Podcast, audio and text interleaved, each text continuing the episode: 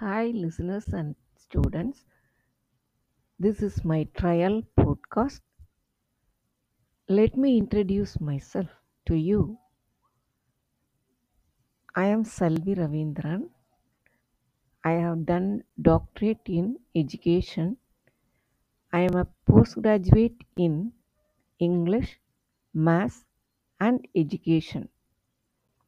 I have worked as a school teacher, college professor, and was principal too.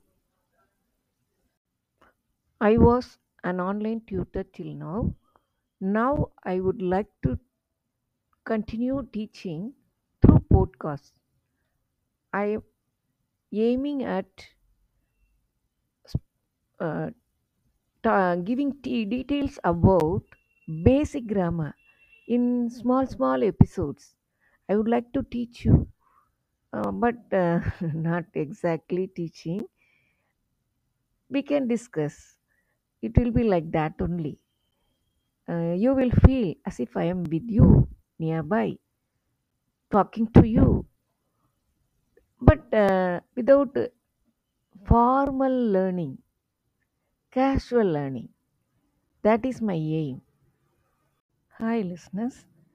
I am Selvi. I would like to share my knowledge of English grammar with you.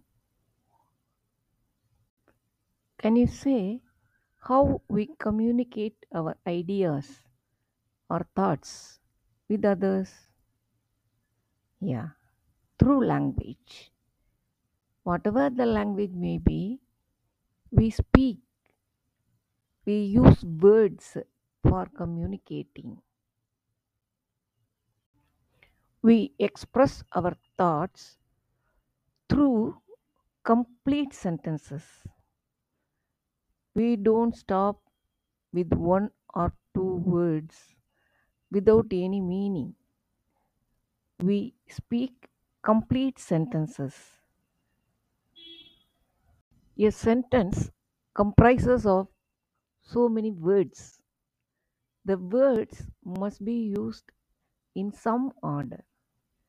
Each word has a role to play in a sentence.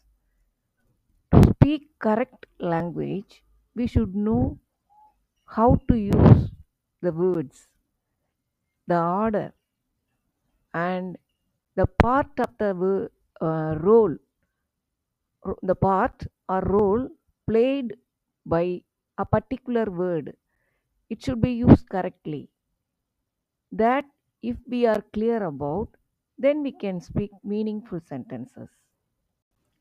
I am going to discuss about parts of speech. That is the fundamental fact we should know as far as uh, learning basic grammar in English. The part played by a bird in the sentence that only is parts of speech. Can you say the number of uh, parts of speech? We have a different answer for this question as far as uh, UK grammar and US grammar. We have eight parts of speech or nine parts of speech according to uh, the country where you are. The list goes like this noun, pronoun, adjective, verb, adverb, preposition, conjunction, and interjection. This basic uh, form is followed in UK grammar. In US, articles is considered as a separate one that is included in adjectives itself in UK grammar. That is the basic difference.